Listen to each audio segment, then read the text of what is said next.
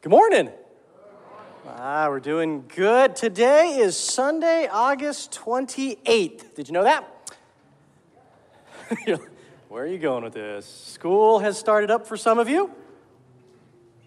I just want to bring the mood real far down. That's my goal right now. So. How many of you guys have kids that went back to school this week or the week before?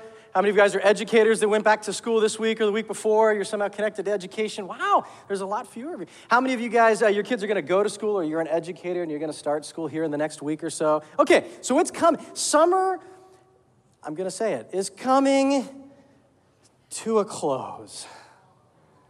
Yes, this is hard for people in Michigan, right? We're all a little saddened by this. Summer is coming to a close, and, uh, and here we are on uh, Sunday, August 28th. Um, the year was probably 1993 or so. My wife, uh, who was my wife uh, now, Emily, she wasn't my wife then in 93. Uh, we had only been dating for a few months, probably. I, I, we were like maybe, maybe 19 years old. And if, if you can remember being 19 year old, you got some stuff going on in your head right now. You're like, oh, you got. But if you're not, if you're like 17 and 18, you're super cool. Don't sweat it. But like, when we get old, we're like, man, we didn't, we didn't know a lot when we were 19. That's different. Back in the 90s, we didn't know anything in the 90s. We didn't have the internet. But you guys are way better now if you're 19. I get it. But, but as we were 19 year old, we were just, we were just children, right? And, um, and we've been dating for a few months, and I got this, I got this grand idea that I wanted to make this grand gesture for her because uh, even though we had only dated for a few months, like I knew she was the one. You know what I'm talking about? You know what I mean? Some of you with me? A little romance this morning on a Sunday morning? Are you okay with this? Okay? And I knew she was the one, so I wanted to, I had this question that I wanted to ask her. It's like the most important question I, I was probably ever going to ask a girl uh, in my whole life. And so I, wanted to do it right. I wanted to have this grand gesture. And so as I figured I was only going to do it one time. And so I got some friends together, like, like friends that could keep a secret and could run really fast if we got caught. And uh, well, one of them, Pete, cannot run very fast. But it's cool because you always need one scapegoat. You know what I'm talking about? One guy can't.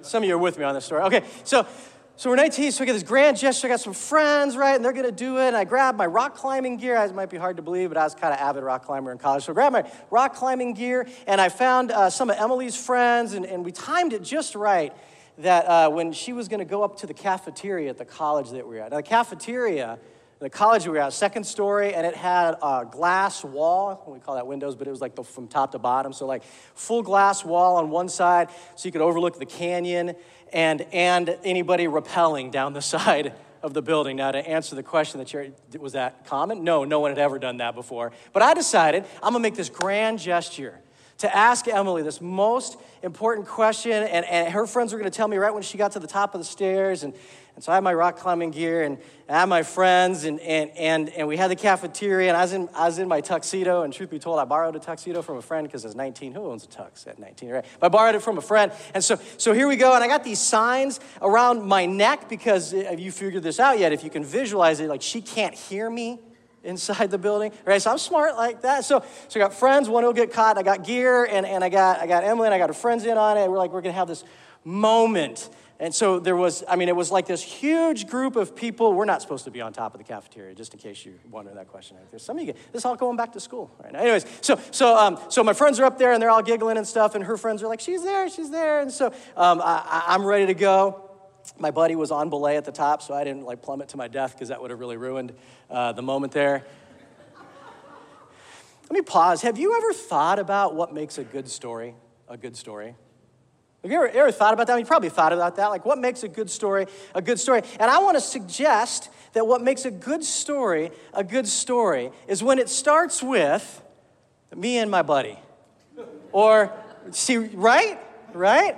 There was this one time your mom and I, right? Or, or back in 93 emily and i like like good stories start with other people and i suggest that they probably end with other people as well the group, the crew, the team, the squad, whatever you want to call it. And, if we have time, we'll come back to the rest of the story in the end. But, it, but it's not the most important part because more importantly, we want to finish. Some of you guys are going to have a hard time hanging in. That's okay. So we, more importantly, we want to finish Colossians this morning. We've been working through this book. And so if you have a, your app or you have a Bible, I, I'd like you to open to Colossians chapter 4. That's where we're going to spend our time because, because there's something really unique. Uh, there's a number of things really unique, but there's something really unique about this book that we've been in And, and, since, since June, I got to open this in June. It was super fun, and I get to close it today.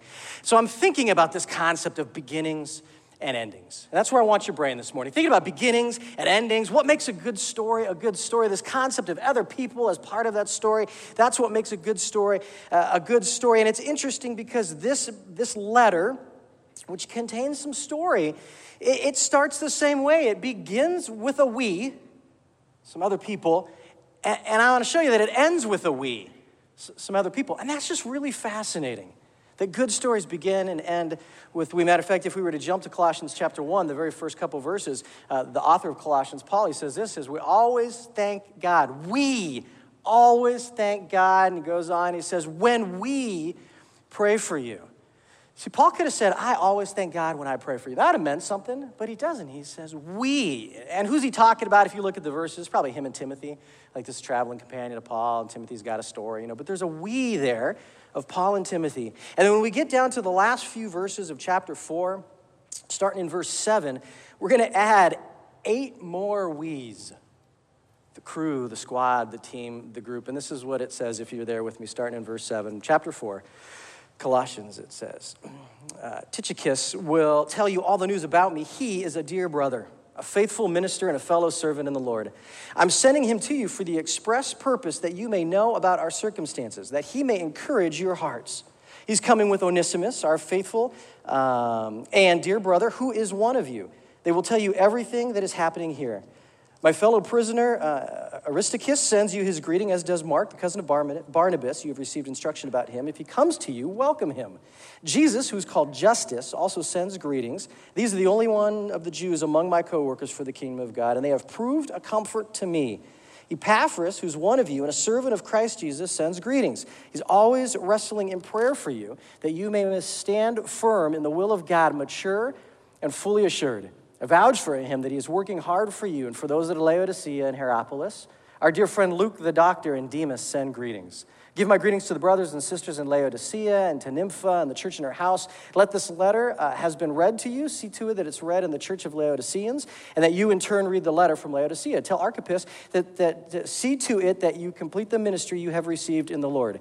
I, Paul, write this greeting in my own hand. Remember my chains.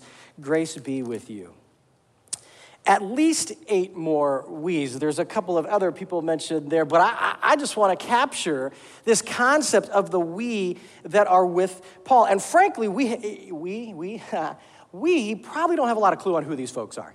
Like we read these names and, and maybe we've heard of a couple of these before. So give me a few minutes. I just want to do the rundown for the history nerds in the room. Some of these people have backstories and they're kind of interesting. For example, in verse 7, we're introduced to Tychicus. Uh, he's a Gentile. Gentile is just a non Jew. In that world, there were two options you were a Jew or not. So if you were not Jewish, you were considered a Gentile, and so there he is. He's probably a Gentile. Uh, he's most likely the bearer of the letter from Paul to the church in Colossae. So Paul wrote it, and then he sent it with Tychicus out to that church. Uh, he was selected sometime earlier as a delegate to join Paul in Jerusalem and be the custodian of this offering that they had collected for needy people. You can read about it in Acts 20 and 24. So he was the guy that was trusted with that, so some sort of a messenger. And he functions as an assistant or a trusted friend and companion to Paul. In verse 9, we hit up against a guy named Onesimus. Onesimus is also a Gentile. He's part of the church in Colossae. Literally, Paul says he's one of you, which is just super fascinating language. Like, he's one you guys know. Onesimus, we'll find out later, not in this book, but in another book, that, that he's a runaway slave from a guy named Philemon. Now, Philemon is the same Philemon. There is a letter in the book of the, in the Bible, we call them books, they're really letters, written to this Philemon about this guy, Onesimus. And so Onesimus is this runaway slave from Philemon. Somehow he runs into Paul in Rome, uh, where Paul's in prison, and Onesimus enters into a relationship with Jesus somehow and joins Paul's uh, group of friends, co workers, his, his we. In verse 10, we're introduced to a guy named um, uh, uh Aristarchus. Uh, he's a Jewish Christian. Uh, he, he, seems to be arrested nearly as much as Paul. He, he tends to, to, get in trouble a, a lot. We hear about this sometimes, and he's this fellow traveling companion of Paul. Verse 10, we're also introduced to a guy named Mark. Don't get bored on me. I know, you, I know some of you are tuning out. Don't do this, right? It's hard. You can do it. Mark, Mark's a Jewish Christian, cousin of Barnabas, which is a whole other story. If you know the story, good for you. If you know, you know. But, but if you don't, it's okay. Just know he's a cousin of a friend of Paul's closest friend, traveling companion, blah, blah, blah. Initially, Mark left the crew back in the day. He was part of the group, and then he left the group. Paul was not a fan of him, actually split up Barnabas and Paul. They had this heated disagreement over Mark's. Um, flakiness. And, and, and, Paul's like, I don't want him. But apparently he's back in the crew now. And, and, and back in the crew, and Paul's kind of a major fan of him. This is the same Mark that writes the Gospel of Mark. You remember these? Matthew, Mark, Luke, John. He's the Mark that writes Mark. That's interesting. We get this guy named uh, Jesus, and they're clear to make sure we understand quickly, also called Justus. Is not Jesus like the Jesus the Lord, but like Jesus, some dude uh, named Jesus Justus. Uh, Jewish Christian. And that's it. That's, that's all we know about this guy. He made it in this one spot, and that's what we know. Uh, in verse 12, we're introduced to a guy named Epaphras. Epaphras is a Gentile. He's also part of the Colossian church. It uses that phrase of him, also one of you. Uh, he probably founded the church at Colossae. He brought this initial report of how the Colossians were doing, how well they were doing to Paul, which got him really excited and prompted this letter as a write back, right? And Paul describes him as this passionate and dedicated to whatever is in the best interest of this church that he founded. Verse 14, we're introduced to a guy named Luke. Luke is the author of that other gospel by his name, Luke. Matthew, Mark, Luke. So we got two gospel writers as part of Paul's crew. We don't, do we care? We don't care. I don't know. Do we care? Is it interesting? Kind of. So, so Luke, Luke is uh, the guy who wrote the gospel and also the companion book, Acts, which is a history book. It's like part two of Luke's gospel, right? Regular traveling companion of Paul, which kind of describes why in Acts we get so many details about Paul's journeys, right? Because he was there probably a lot. And we learn here that, that, that Luke was a medical doctor which is fascinating because sometimes you're like, man, Luke, why did you include that detail? But if he was a medical doctor, he was trained to observe. And that might be why he included that detail. You tracking with me a little bit? It's kind of interesting. All right, and the last guy we're introduced to in verse 14 is a dude named Demas. Demas is a Gentile, probably. We don't know much about him except what we get here, where he's a traveling companion of Paul, and he seems to be, uh, Paul's all kind of stoked on this guy. But by Second Timothy, which is only like two to three years later, he deserts Paul.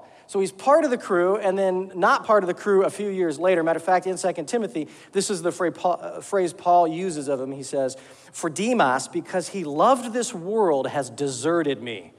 That's, that's pretty brutal, right? And so, and so here we are, right? A, a fairly messed up bunch of people that Paul calls his we. Like, like you've got some Jews in there, and at least one of those Jews is a Pharisee, which is like the Jewish of the Jews, like the top level, most Jewish you can get Jew. One of those guys is, is at least a Pharisee. One of those guys, Timothy, converted to Judaism as an adult, which means he had to go through circumcision as an adult. Good. And, and if you don't know that, you're welcome, parents. Uh, and, for kids, sorry. Uh, and so I, I just got to imagine that this Timothy, part of this crew, because there was other people that were not Jews, part of this crew, they were Gentiles that did not have to do that. And if I were Timothy, but I'm not a very decent person, if I were Timothy, I'd be like, that ain't fair.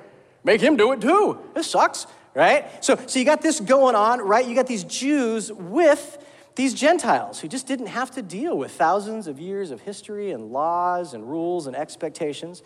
Right? You got church planters with these established church institutional guys, just in these 10 people that are mentioned. Right? You've got these previously incarcerated regular blue collar workers with these medical trained Ivy League doctor.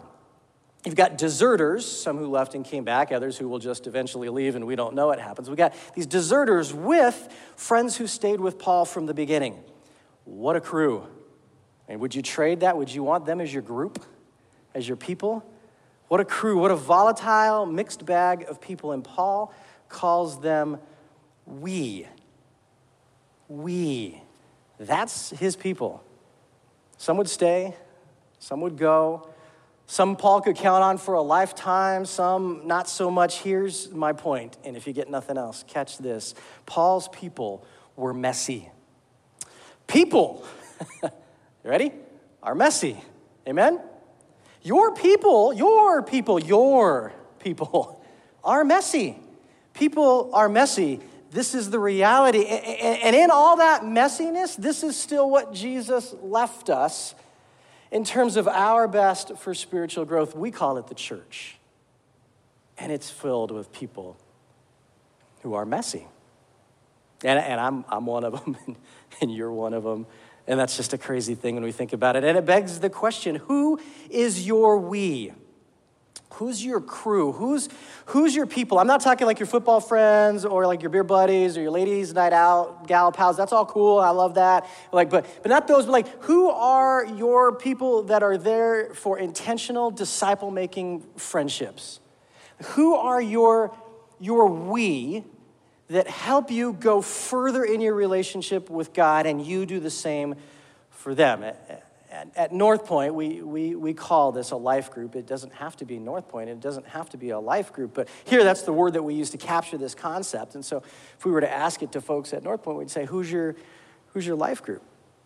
The people that help you move towards Jesus. They help you follow Jesus, be changed by Jesus, and help you stay committed to the mission of Jesus. Who is your we? Who are you actually doing life with?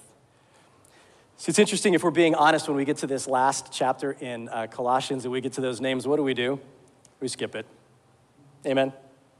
Are we allowed to say amen to that? I don't know. This is online. I'm in trouble now, probably. But we do. If I'm just straight up about it, I get to that and we just kind of move past it because I don't, I don't know those people. And, and, as I'm telling you about it, the stories about those people, if, if, if it were me sitting out there, I'd be like, I, I don't care.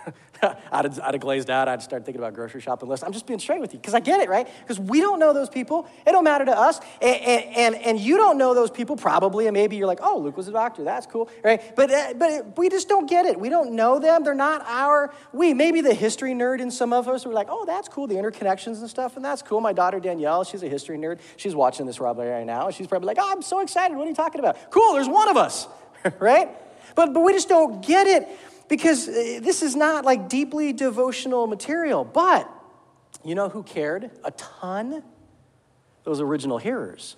See, when this letter was read to the church in Colossae, and then Paul's very clear at the end, like, hey, I want you to ship this off to the church in Laodicea and read it again. Like, these people knew the we, they knew those people. Like the folks that sat in the pews, there probably weren't pews, that sat in the pews and listened as that letter was being read from the front, they knew those names. They're like, I know that guy. Those people had probably eaten dinner in their homes. They'd sat around their table. Maybe they babysat their kids. They probably bought their farm produce from some of these people. Maybe Luke saw them when they had a weird rash. I said weird rash online. Right? Luke checked that out for them. Like, like they had a deep connection to these people. And so when these names were read, you would have like sat up straighter and been like, I know that guy. Ah, well, how's Demas doing? Or if it had been read a few years later, then been like, that punk Demas, he just deserted, right? Like these were names that mattered to the Colossian church. And while maybe we don't feel that same attachment, our we, the we that we have, that matters to us.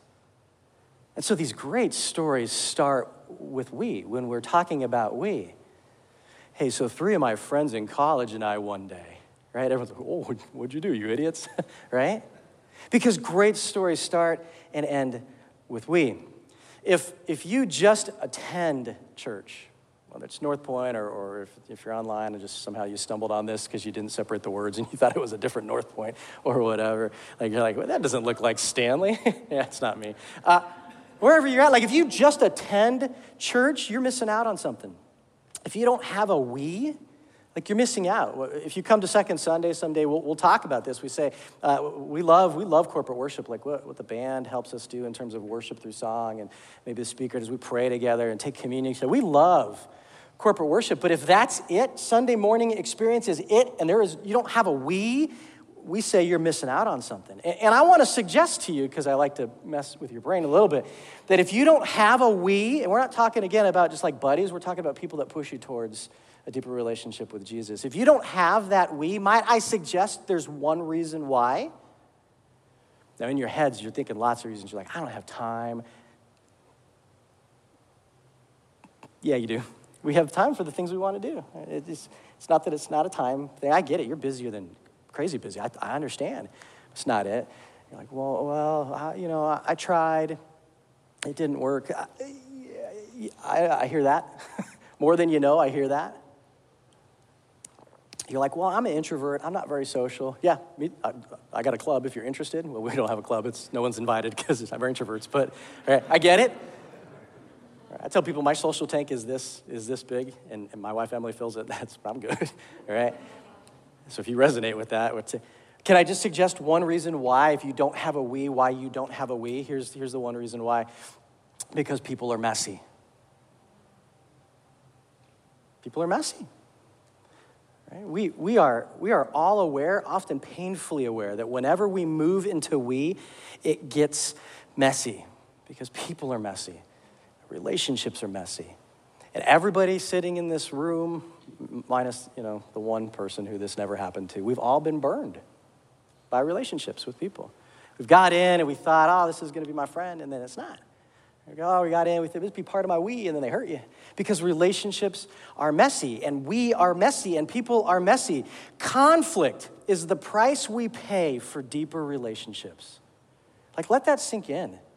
My, my wife and I do this marriage ministry, and, and one of the assessments we use is called SYMBIS, S Y M B I S. And, and this, is, this is a day, we spend time on this page right here that uses this as the start. The conflict is the price we pay for deeper relationships. We tell marriages all the time if there's no conflict in your marriage, I want to be careful here because this is completely out of context, so it's a little dangerous. But if there's zero conflict, uh, it could be, not always, but it could be because you stopped caring. Because conflict is the price that we pay for deeper relationships. If you're in a marriage, like, we don't have conflict. Maybe you've worked through it and you've gotten to a better place. This is not a marriage talk, so we aren't going to go there, but just hang with me on this, right? But conflict is the price that we pay for deeper relationship. So messy and conflict is inevitable in relationships, right? But unity is still this goal. In other words, we need a we. Uh, Jesus, when he was on the planet, and he, he had a we, by the way, that's a fun study. Sometimes he had uh, well, 12, well, some and then 12, and then of the 12, eventually one leaves. You kind of know this story, right? And then there were 12, but then there were probably more, like 120, and then maybe 1,000 that were kind of chasing him around. So he had this crazy we, and when you understand some of the characters and personalities of his we, you're like, I wouldn't have picked that guy, right? And then I think, I don't know that I would have been picked to be a guy. So I don't know, but Jesus had a we, right? And, and as he's coming down to the end of his earthly life, he has this like last dinner with his guys. Do you remember this? We call it the Last Supper. It sort of forms the basis for what we call communion, right? It's Last Supper. He eats with his guys, right? And, and, and then he washes their feet at one point, and, and one of his we, Peter, Peter's like, oh, don't wash my feet, that's gross. And Jesus like, oh, you need this because this is important. He's like, wash all of me. And she's like, you don't even get it. Ah! Right? And so there's this whole episode going on. Jesus says, hey, let's go take a walk. And so they go outside to this garden that they often walked in, and they take this walk. And Jesus talks the end of John, like 15, 16, 17, like Jesus starts talking and he lays this really heavy stuff on his we. He says things and we get like we get like rich theology out of this section. There's like great wall quotes out of this section that Jesus lays on his guys for his last few hours of life. He says things like don't let your hearts be troubled. Oh, that looks good crocheted on a pillow, right? Don't let your hearts be troubled, right? He says where I'm going there are many rooms. You've heard like in my father's house there are many rooms, I right? Like room enough for all of you, right? And he says, I am the way and the truth and the life. Like no one comes to the Father except through I mean, This is all in this section as they're having this little walk in the garden. He says, if you love me, keep my commandments. This is Jesus again. Right? He says, I'm sending the Holy Spirit to help you figure this all out. He says, abide in me, remain in me, and I'll remain in you. He's telling his guys this stuff, heavy stuff. He says, the world will hate you. That's stunk right there. The world will hate you because it hated me first. He says, In a little while, you're not going to see me anymore, and then you're going to see me again. He says, A time is coming when you'll all be scattered. And then he says, I tell you all this so you can have peace. They're taking this walk. He lays this heavy stuff on it. I tell you all this so you can have peace. It's interesting because in this moment, he's laid this stuff on the guys, and I always picture the guys being like, ah. And Jesus, scripture tells us, Jesus turns his head to heaven and just goes from talking to the guys to talking to God. He prays. Call that prayer, right? Jesus lays out this heavy stuff and then he begins to pray. And, and, and really, Jesus' last prayer, kind of, kind of sort of, just go with me. I know he says some other things before he, he, he's crucified, but, but this is like, in terms of prayer, prayer, like this is his last thing that he's praying in front of these guys, obviously because someone wrote it down, right? He's praying this out loud so his guys can hear. And, and, and do you guys know what he prays for?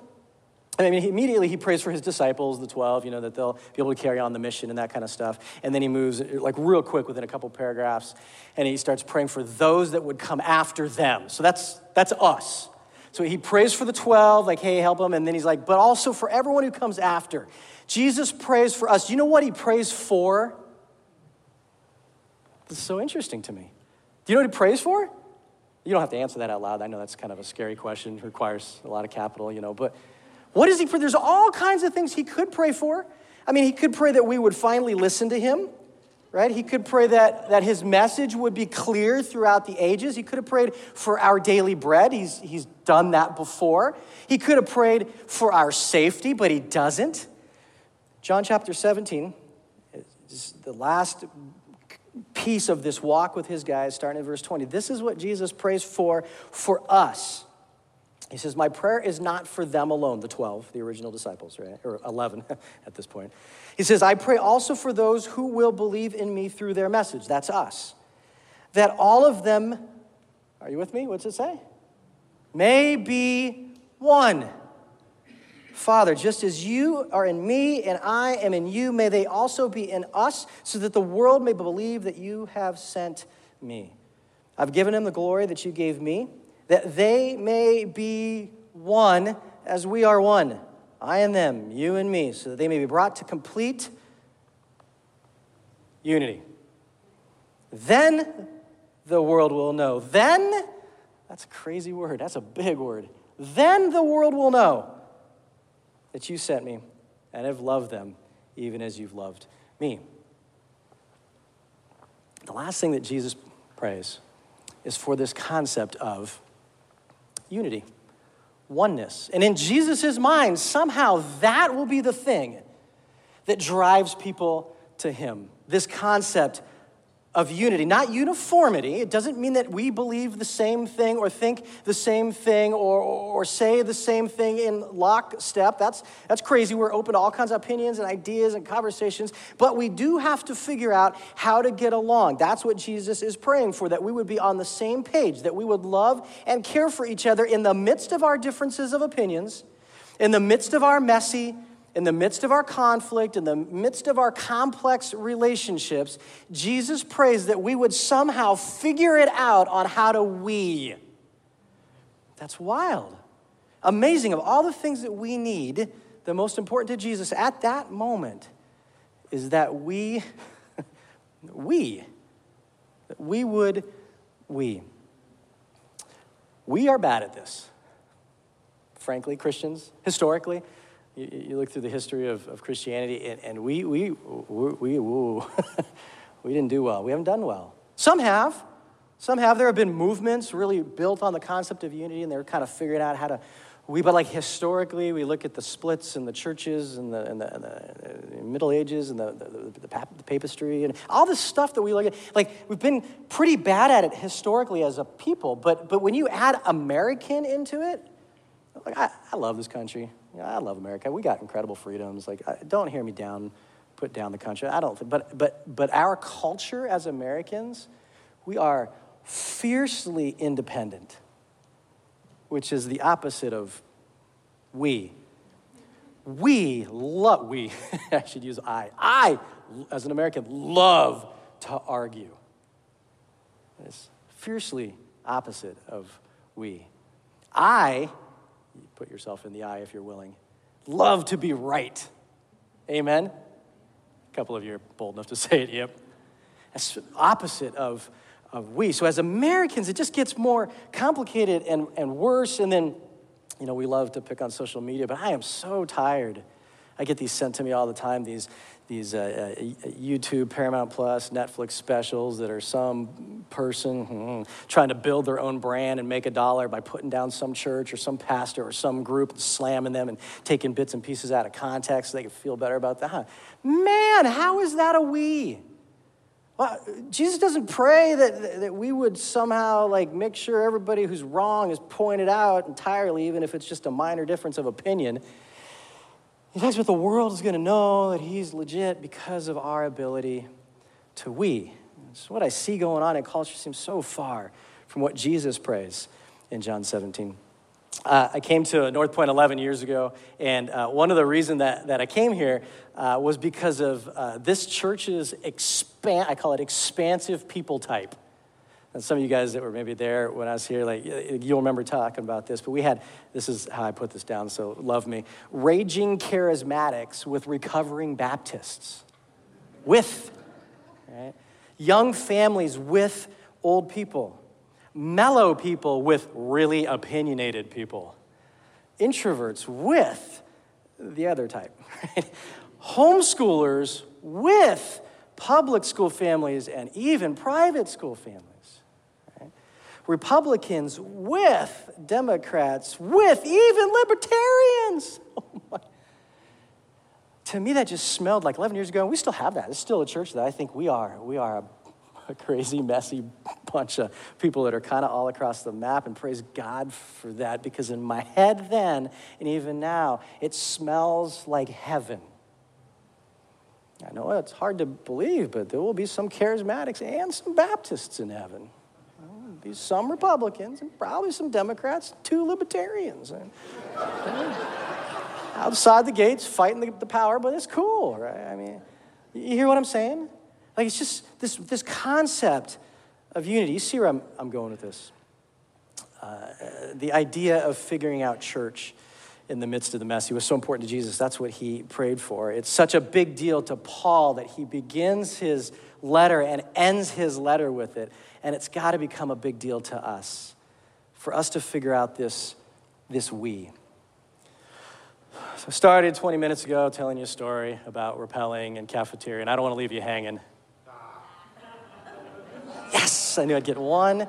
Did that for the band. They just deadpanned me made me nervous. But. So, so here I am. I got the tux on, and, and I got the, the belay set up, and we're doing the thing. And, and, uh, and her friends are like, she's there. And she's while Emily's walking into the cafeteria, and I tossed, it was, it was gorgeous. Like it was beautiful. I timed it so right. She was beautiful too, by the way. But but I was way. I just timed it right. Went off the side. When your feet hit glass, it makes a good sound that the entire cafeteria is now paying attention. So I got tux on, and I got I got these signs around. I told you that right? Signs around my neck, and so because I'm going to ask the most important question that I've ever asked a girl in my entire life. Emily was right there at the window, and the whole room went silent. It's like a hundred and something students, you know, just trying to get food, and it just went it went quiet because this grand gesture is about ready to happen. And you, you know, you know what it is, right? Are you there?